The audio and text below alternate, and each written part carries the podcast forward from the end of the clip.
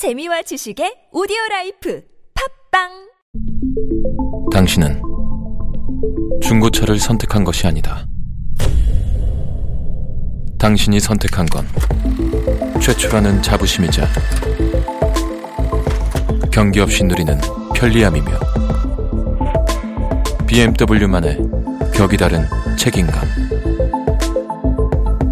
당신은 BMW의 선택을 선택했다. BMW Premium Selection.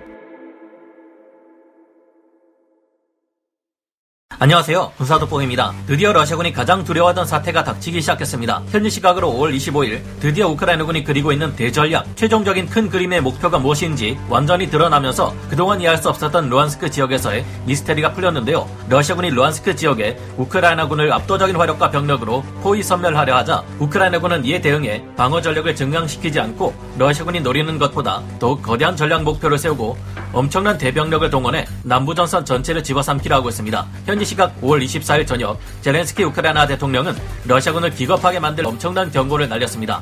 러시아는 크림반도의 주인이 아니며 그들은 크림반도에서 떠나게 될 것이라는 섬뜩한 경고였는데요. 이에 따라 공세를 퍼붓고 있던 남부 전선에 러시아군 모두에게 비상이 걸렸습니다. 이들은 현재 당장 공세를 중단하고 견고한 방어 진지를 건설하며 우크라이나군의 대공세에 대비하고 있는데요. 이 경고가 무척이나 무서운 이유는 그동안 발견되지 않았던 40만 명 이상의 병력과 서방에서 지원된 수백 대의 전차와 장갑차들로 이뤄진 엄청난 전차 여단 및 기계화 여단이 남부 전선을 향해 개전 이후 최대 규모의 대규모 반격을 퍼볼 정황이 포착되었기 때문입니다.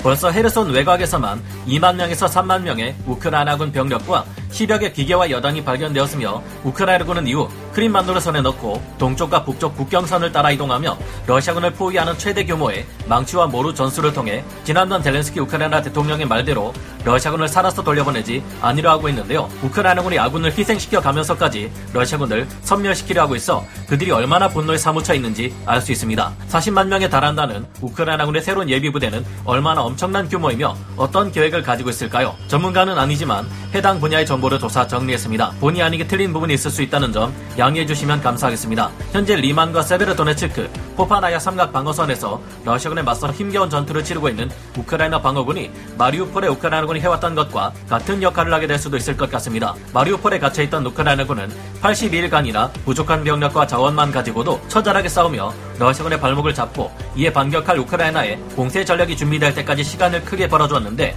이와 같은 역할을 루안스크 전선의 우크라이나군이 하게 될 것 같습니다. 이곳에서 다소 기쁜 소식이 들어왔는데 현지 시각 5월 26일 오신트 정보들에 의하면 러시아군이 포파나야에 인접한 내도시를 공격하려다가 실패하고 퇴각했다고 합니다. 저지대에 속하는 이 지역의 러시아군 부대는 높은 곳에서 유리한 방어전을 수행하는 우크라이나군의 방어에 막혀 큰 피해를 입었다고 하는데요. 리만이 러시아군에게 넘어간 것은 사실이지만 다행히 이 지역의 우크라이나군 방어부대는 아직 온전하다고 합니다. 이 전황 지도에 표시된 것처럼 리만에 있던 우크라이나군이 삼면으로 포위하려는 러시아군의 공격을 피해 남쪽에 있는 숲으로 철수해 전력을 보존할 수 있었다고 하는데요. 러시아군은 리시찬스크 및 세베르도네츠크로 이어지는 주요 보급로인 바흐무트 리시찬스크 축선의 도로를 또 한 번 공격했지만 이 공격 또한 우크라이나군 방어부대가 막아냈다고 합니다. 덕분에 현재도 바흐무트에서 리시찬스크로 이어지는 우크라이나군 보급로는 양호한 상태라 이곳을 통해 보급 및 병력 이동이 이뤄지고 있는데요. 이처럼 현재 세베르도네츠크와 리만, 포파스나야 방면에서 우크라이나 방어군이 최대한 버티면서 러시아군을 붙잡아 놓고 있으며 이들은 방어하는 쪽이 유리한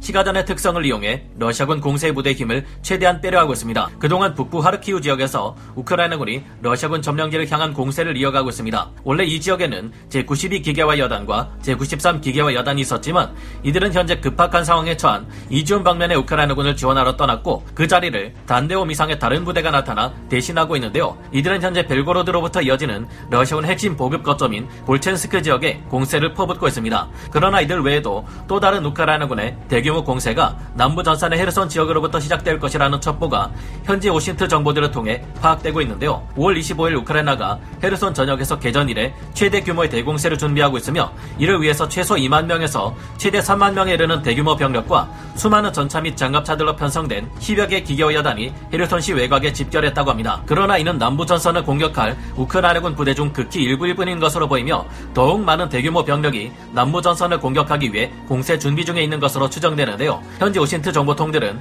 헤르손 지역의 행정당국과 러시아군 관계자를 인용해 러시아군이 우크라이나군의 대공세에 대비해 시급히 방어 태세로 돌아섰음을 전했습니다. 현재 러시아군은 참호를 파고 시가전의 거점을 구축하는 한편 강력한 화력을 동원해 우크라이나군의 공세를 저지할 장비들을 증원받고 있다는데요. 지난 3월 말 이후 우크라이나군의 소규모 공세가 있었던 이후 현재까지 남부 전선의 헤르손 지역은 교착 상태에 있었는데 드디어 우크라이나군이 이 지역의 러시아군을 싹쓸이해버릴 작정입니다. 현지 시각 5월 24일 젤렌스키 우크라이나 대통령은 크림 반도에서 러시아군이 떠나게 될 것이라 경고했고 이는 곧 헤르손에서 시작될 우크라이나군의 공세가 크림 반도는 물론 멜리토포를 지나 동쪽 국경선을 따라 남부전선 전체를 집어삼키게 될 것을 예고한다고 볼 수 있습니다. 지난 3월 말부터 지금까지 헤르손 지역의 러시아군은 도하작전으로는 도저히 건널 수 없는 500m에서 1km나 되는 강폭을 지닌 드네프르 강을 뒤에 두고 우크라이나군과 대치해 전투를 치르다 오랫동안 교착 상태에 있었는데요. 헤르손 지역의 러시아군은 오랫동안 전투를 치른 이후 보급을 받지 못한 상태였기에 전투력이 크게 떨어져 있지만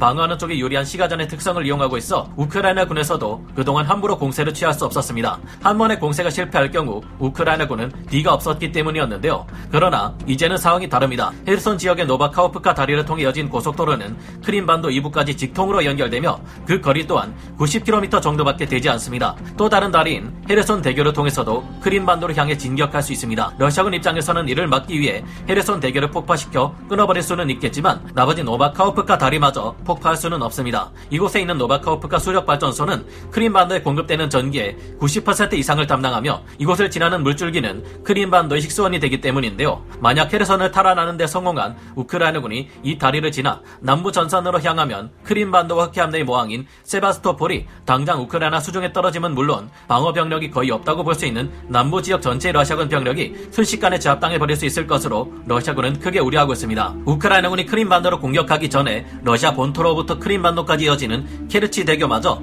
토치카 유 전술탄도 미사일로 폭파시 킨 후 공세를 시작한다면 더욱 금상첨화겠죠.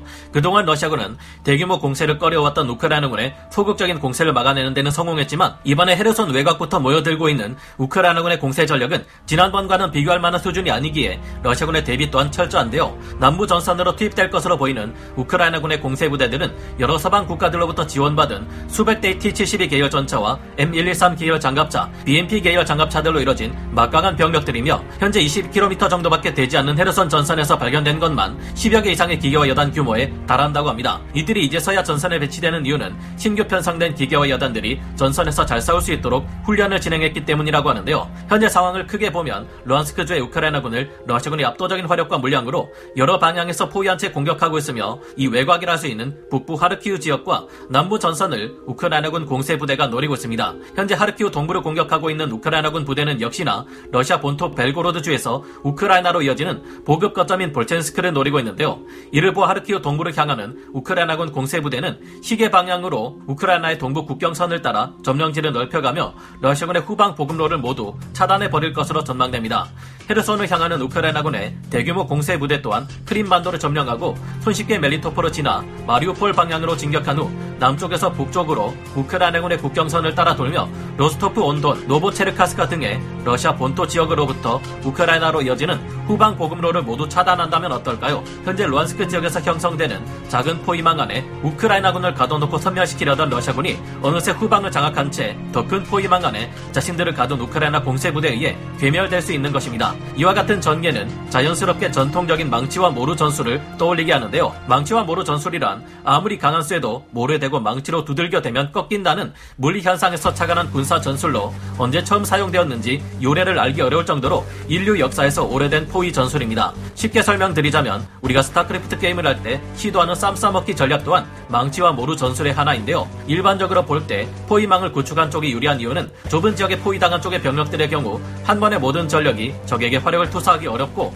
이 때문에 넓은 면적을 차지하고 있는 적들을 상대하며 각자가 1대2, 1대3 이상의 불리한 싸움을 해야 하기 때문인데요. 만약 현재 우크라이나군이 러시아군으로 하여금 루안스크 지역의 우크라이나군을 포위하도록 일부러 유도했고 포위된 리만, 세베르도네츠크, 코파나야 방면의 우크라이나 군들이 자신을 희생하는 동안 동부 돈바스 전역의 러시아군을 대규모 우크라이나군 공세 부대가 둘러싸 빠져나갈 수 없게 포위해 버린다면 어떨까요? 우크라이나는 러시아군 병력이 도망갈 수 없도록 가둬놓은 채 모든 러시아군 병력으로 하여금 살아서 우크라이나 땅을 빠져나갈 수 없게 만들게 되는 것입니다. 우크라이나군이 정말 이 같은 계획을 했다면 루안스크 지역에 갇히게 될 우크라이나군 방어부대들은 자국의 승리를 위해 러시아군에 전멸될 것을 각오하고도 희생양을 자처한 것이라 볼 수 있겠는데요. 이 같은 계획은 우크라이나군이 아군을 희생시키면서까지 동부전선에 들어온 러시아군 모두를 초토화시켜 버릴 각오를 하지 않는 이상 나올 수 없는 계획일 것입니다. 그냥 서방에서 지원받아 신규 편성된 압도적인 병력으로 러시아군을 우크라이나 땅에서 몰아내는 방법도 있을 테니까요. 이런 점에서 부차, 마리우폴 등지에서 너무나도 끔찍하고 안타까운 상황들을 맞이했던 우크라이나군의 뼛속 깊이 새겨진 분노와 살기가 느껴져 소름이 돋습니다. 이 같은 전술이 효과를 볼 수 있으려면 끝까지 리만 세데르 도네츠크, 포파나의 삼각지대 안에서 싸우고 있는 우크라이나군 부대들이 잘 버텨주어야 할 텐데요. 부디 이들이 전쟁이 끝나는 마지막까지 러시아군에 전멸되는 일이 일어나지 않기를 바라게 되는데 여러분은 어떻게 생각하시나요? 오늘 군사 돋보기 여기서 마치고요. 다음 시간에 다시 돌아오겠습니다. 감사합니다. 영상을 재밌게 보셨다면 구독, 좋아요, 알림 설정 부탁드리겠습니다.